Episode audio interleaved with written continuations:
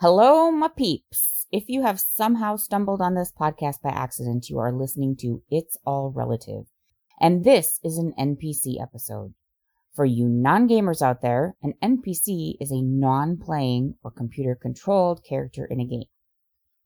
Gamers often like to abuse NPCs because it doesn't affect the gameplay and it is, for some reason, fun for them to be shitheads.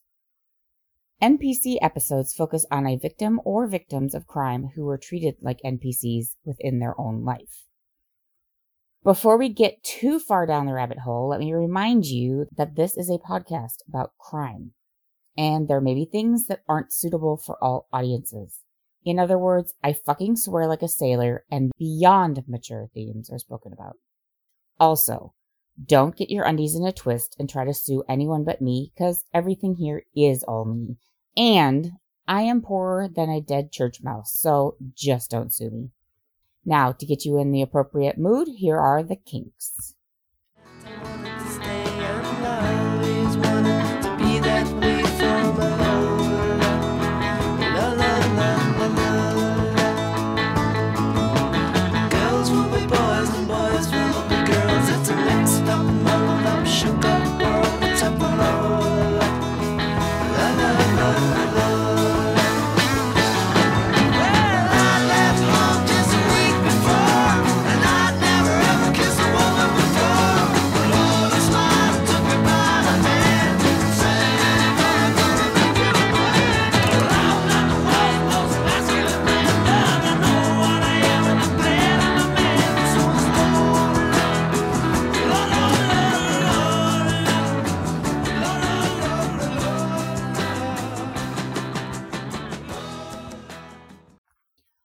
Honestly, this was a difficult episode to put together because of the layers upon layers upon layers of concepts that could, and many of them should, be discussed.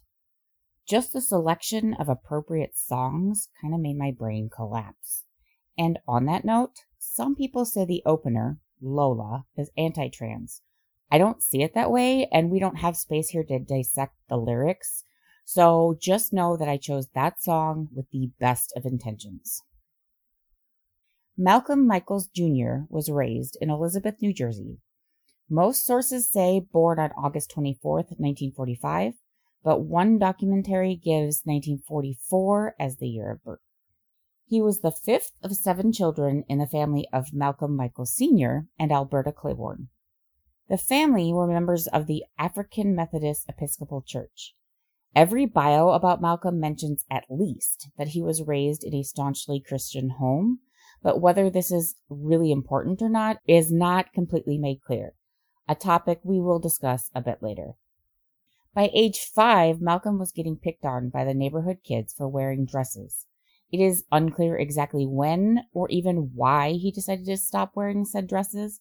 Some sources intimate that it was about age five due to the bullying, a few suggest it was his parents who pressured him to quit. Others suggest it was because he was sexually assaulted by another neighborhood child of 13 years. And may I add here, how the fuck is a 13 year old circa 1950 thinking about, let alone knowing how to sexually assault anyone, let alone a five year old baby?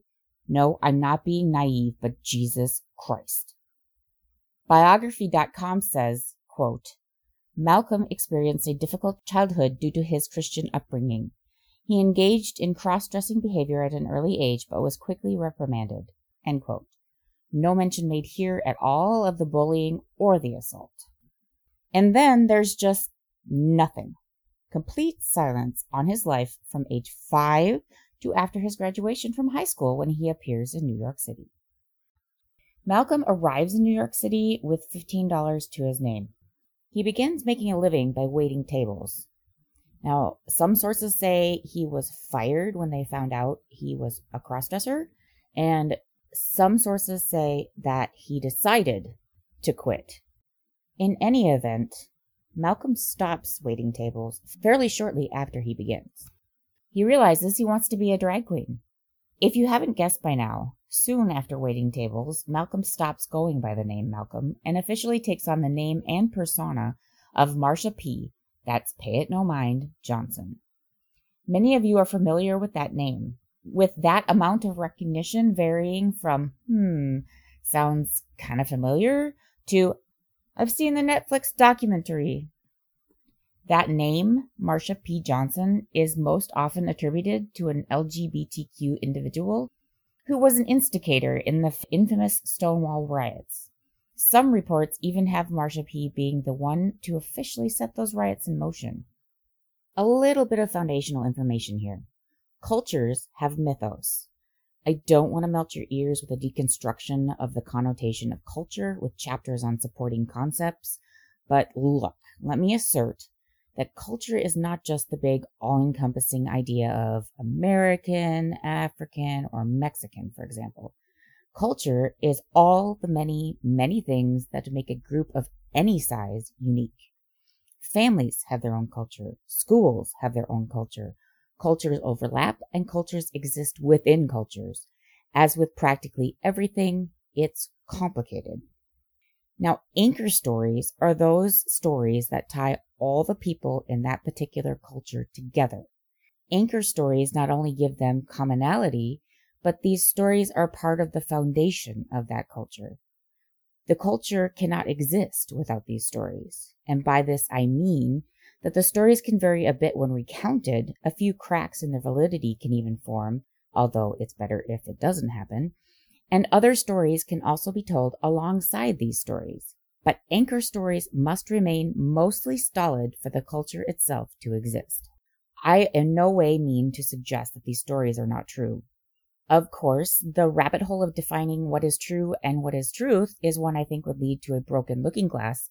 But barring that discussion, I will say that these anchor stories can get conflated, exaggerated, disjointed. They can even start from lies, but that doesn't mean this always happens.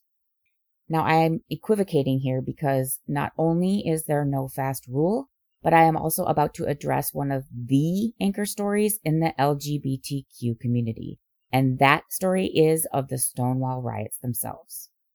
For those of you who don't know, the Stonewall Inn was a gay bar in Greenwich Village in New York, which was opened in 1967 by one of the various arms of the five families. Yes, again, the mafia. The entire premise of the Stonewall's existence was illegal, starting with catering to gay men. Any sign of being gay at that time was illegal.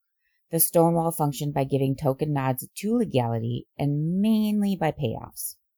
The cops would raid the place looking for men holding hands, guys wearing women's underwear, looking to arrest some people and make it look like they were doing their jobs. The owners of the Stonewall would, of course, be tipped off in advance so they could look mostly on the up and up by the time the raid occurred.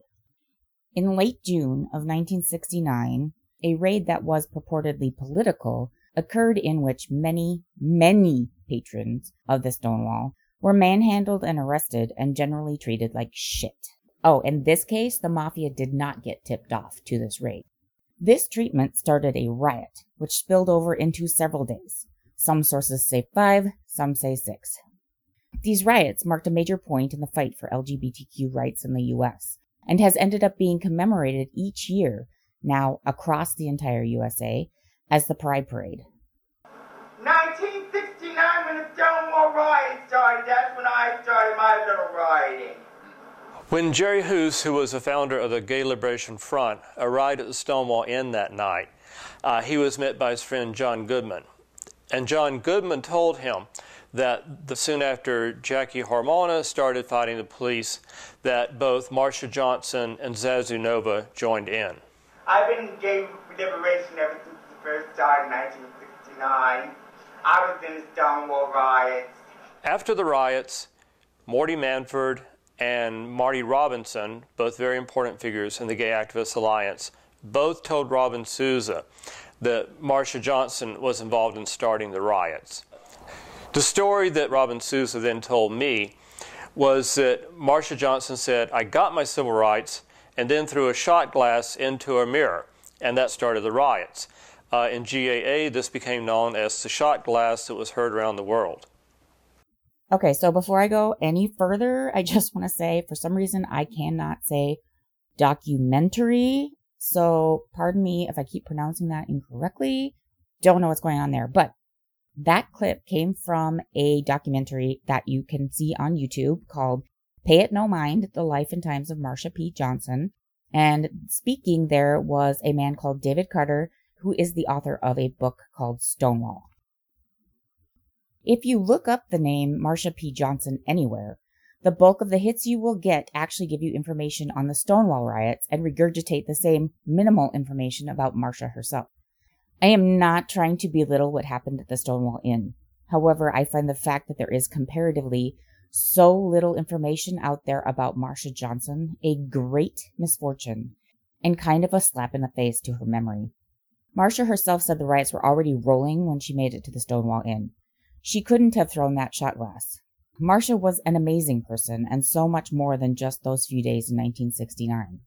She lived about 25 years after the Stonewall riots and never stopped being amazing that whole time. People put way too much into the dissemination and permanence of one anchor story, in this case, Stonewall. It's a huge disservice to society that no one is spending that much energy in keeping the many, many stories of Marsha P. Johnson alive. Even the Netflix documentary is more about being trans in the village than it is about MPJ herself. The people get lost in the telling of the story. They want the bigger picture, what's going to be there. That there was a riot and this is what happened. That there were drag queens. They don't really get into the individual people who were more than the Stonewall riot. I mean, these were people that were bigger than life that walked the streets here. And that voice was Danny Garvin, also from that Pay It No Mind documentary. Okay, after all that, my soapbox has been put away for now. Moving along. Several podcast minutes ago, I said that Malcolm took on the name and the persona of Marsha P. Johnson. Some people may think I mean that it was all an act, like Bob Denver taking on the persona of Gilligan. That is not what I mean at all. Perhaps it would be more accurate to say that she shed the persona of Malcolm, or at least she put Malcolm in the back of the closet. I'll come back to that later. From an article in Out called Power to the People Exploring Marsha P. Johnson's Queer Liberation by Hugh Ryan, I quote Johnson may not have hurled the first shot glass at Stonewall, but she was a major force in creating the visible queer community that rose up that evening. Her fearless presence announced itself in her goodwill dresses and the headpieces she crafted from flower district castoffs. If silence equals death, then Johnson, in a very literal way, gave us life. Marsha had no place to stay when she got to New York. She lived on the streets. She made money through hustling, which was made up mostly of sex work. This was actually a major source of heat in the winter and a softish place to sleep. Warm and soft may have been the ultimate goal, but it didn't make it safe. Marsha was actually shot during an encounter with a client, and that bullet was lodged in her spine until the day she died. It wasn't until about 1980 that she found a long term place to call home. Roy was a young hooker, 18 years old when I met him. To make a long story short, he ended up staying here. I sort of took him in. He essentially became my adopted son. And one night, he said to me, it was very cold out, about 10 degrees. He said, Could Marsha come and sleep here? Because, you know, she doesn't mind sleeping on the floor. Marsha likes to sleep on the floor. Which I thought, now, Willie, you never lie. Why do you tell me a fib like that? And so I allowed Marsha to come in that night, and she was here for the next 12 years. And that was again from that Pay It No Mind documentary, and that was Randy Wicker. He was also a major activist still is, as far as I know. And this is again from that Power to the People article in Out. I quote Run a Google image search of Johnson, and you'll get page after page of results showing her with a smile as wide as 14th Street. Smiling in a club, smiling on the corner, smiling in a photo by Andy Warhol, smiling on stage with the Hot Peaches, smiling while her best friend Sylvia Rivera throws her fist up in the air, smiling even when the rest of her face looks exhausted and done, smiling on a promotional sales tag from the Hot Topic for hipsters, urban fucking outfitters, smiling, smiling, always smiling, end quote. Uh, Marsha's like a Bodhisattva. Her presence on Sheridan Square or on Christopher Street or wherever she stopped and asked for spirit change or chatted with people. It was a religious, holy experience. And all of us who did drag or partial drag, always admired her and thought of her as a patron saint. Could you give me a dollar? Do you have a dollar for a dying drag queen or a starving queen? She was sort of a Robin Hood.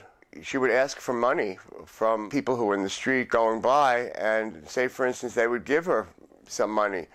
Uh, two minutes later, she'd turn around and give it to somebody else who needed it. She'd say, Here, honey, get yourself something to eat. Marsha, when I saw her in the flower, just getting crowned holy by people from India. She knows something that I don't know. I mean, I, I go to the flower district, and, and, they have these big tables where they sort like lilies and things. Marsha would be sleeping under them. And I saw this more than once. And I would say to the guy there, Why is she here? And, and the guy would just say, oh, She's holy. And again, those last clips were all from that Pay It No Mind documentary. If these Hindis saw Marsha with the pre colonial lens of Hijira, which very simply is a transgender demigod, things changed a lot when the Brits took over the colonies. I don't want to get into it, look it up if you need to. Then this actually makes complete sense that she became a god in their eyes. Honestly, Marsha was the embodiment of the benevolent Hijira she also had her grumbly God days. Marsha was having a very rough time and sat there and just said, You know, I don't know if I should take a shower or go to Bellevue. And I think she took a shower. My first illness, my five mental breakdown, We started in 1970. And that was, then it started falling downhill. And it's been falling up and downhill ever since. Both of those clips were from the Pay It No Mind documentary, and that last one was Marsha herself. Marsha would get really, really low and a bit mean.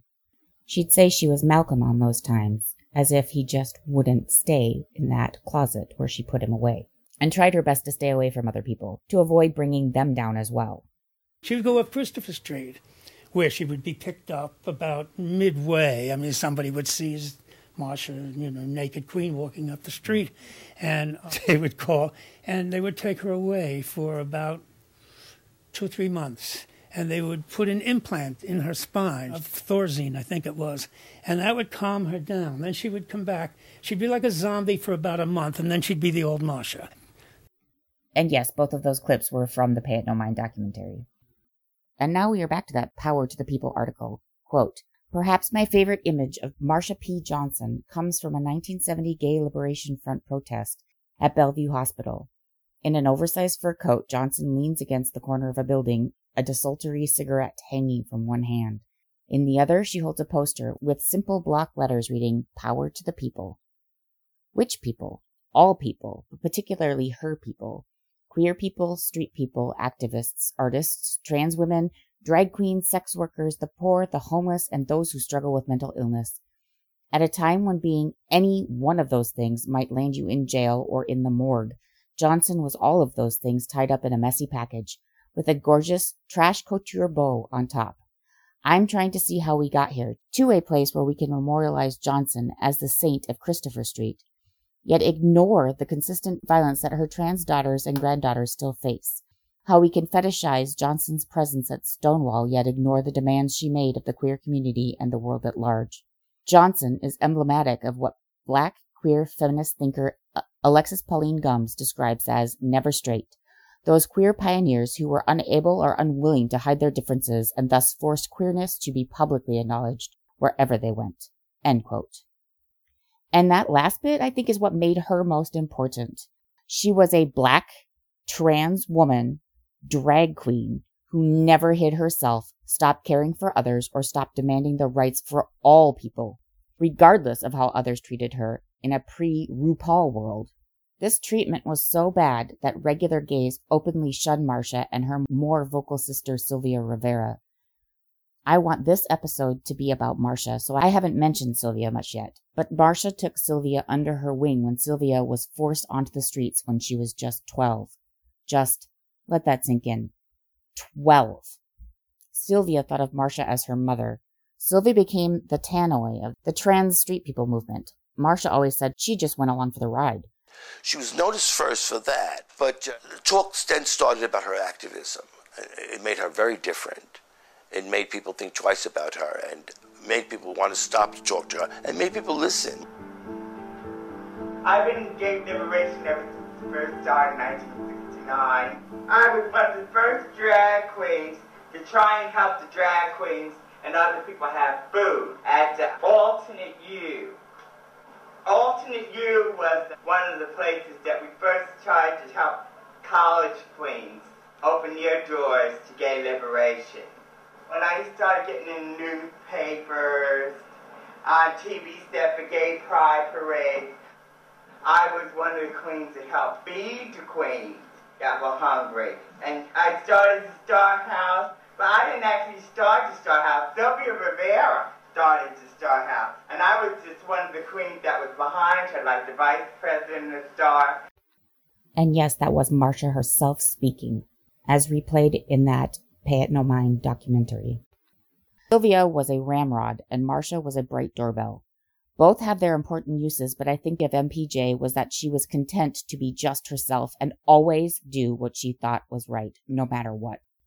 Coming up into the 1990s, the political climate was changing, but the world was hit with the AIDS crisis. If you somehow don't know, AIDS was first publicly seen in the US in the gay community. And kind of like COVID, some people, gay and straight alike, saw it as an overblown hoax, while others saw it as God's judgment on the quote and unquote gay plague.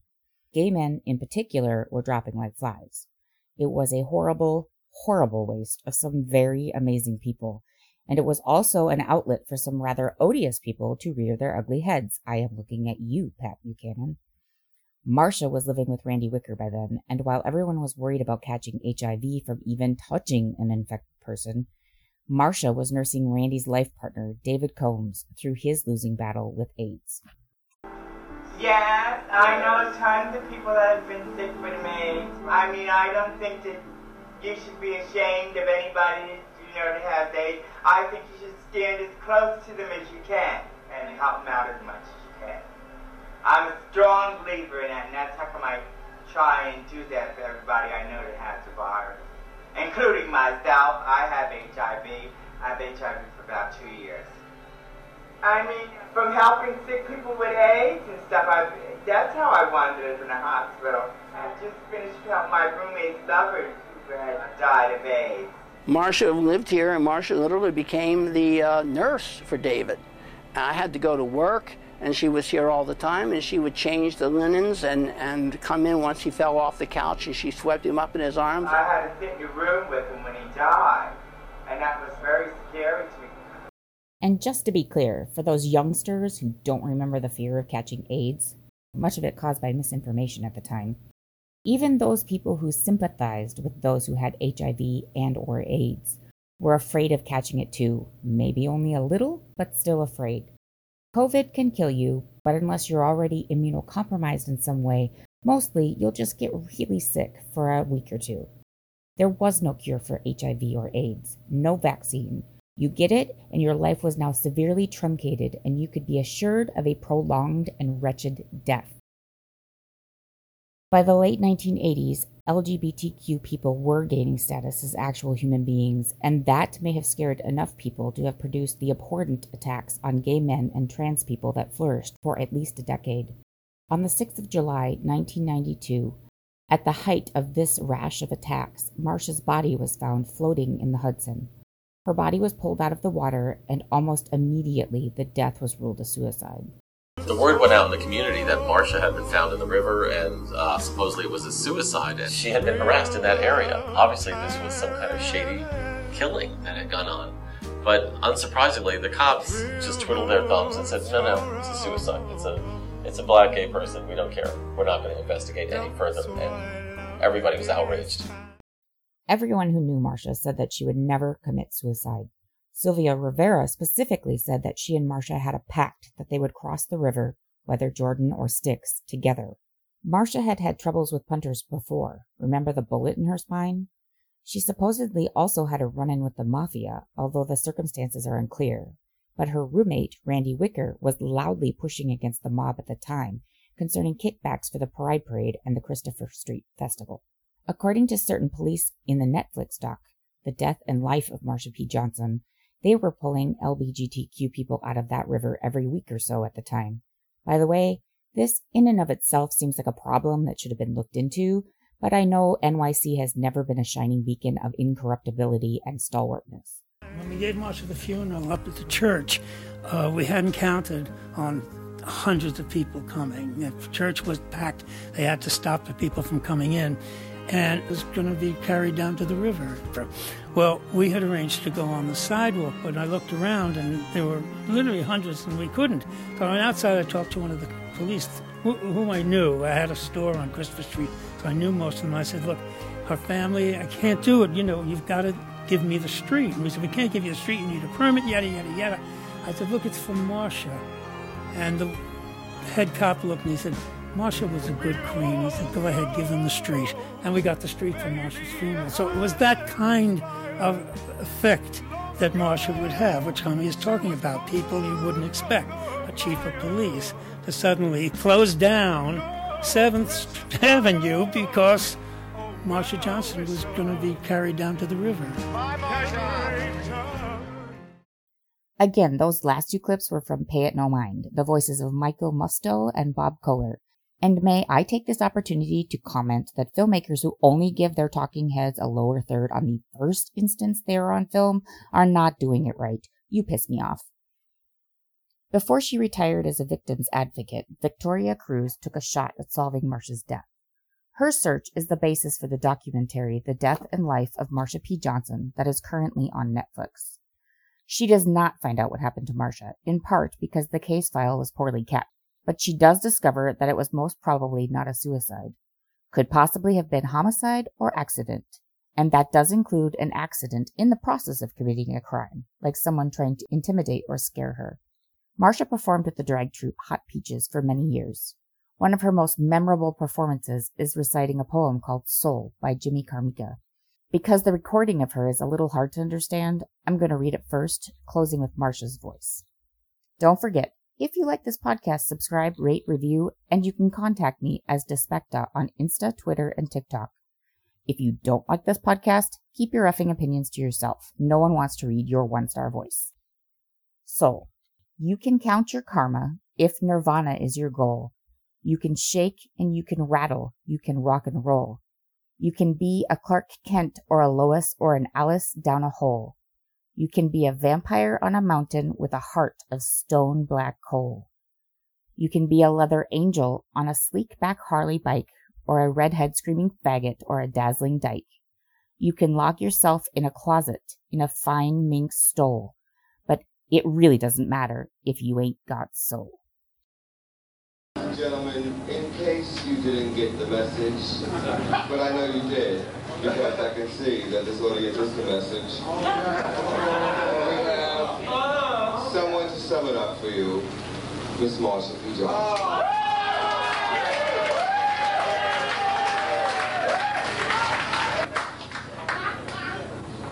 Hello, ladies and gentlemen. I am stay at home for you called Self. So, you can count your karma if Your goal. You can shake and you can rattle. You can rock and roll. You can be a Clark Kent or a Lois or an Alice down a hole. You can be a vampire on a mountain with a heart of stone black coal. You can be a leather angel on a sleek black Harley bike Uh-huh. or a redhead screaming faggot, or a dazzling dyke. You can lock yourself in a closet in a fine meat stove, but it oh. really doesn't matter if you ain't got soul.